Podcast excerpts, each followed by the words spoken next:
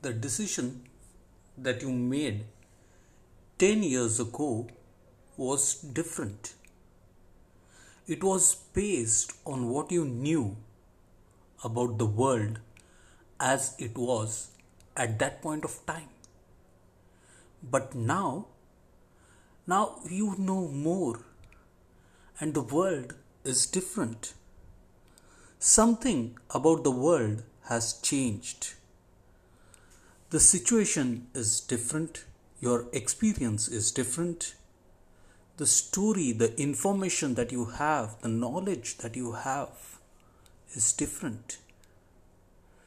So, why is it that you spend so much time defending those choices?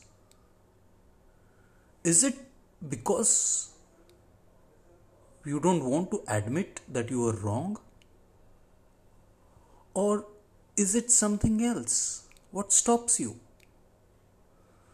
So, going forward, if you know that things around you have changed, the world around you has changed, what's the new information that's going to help you change?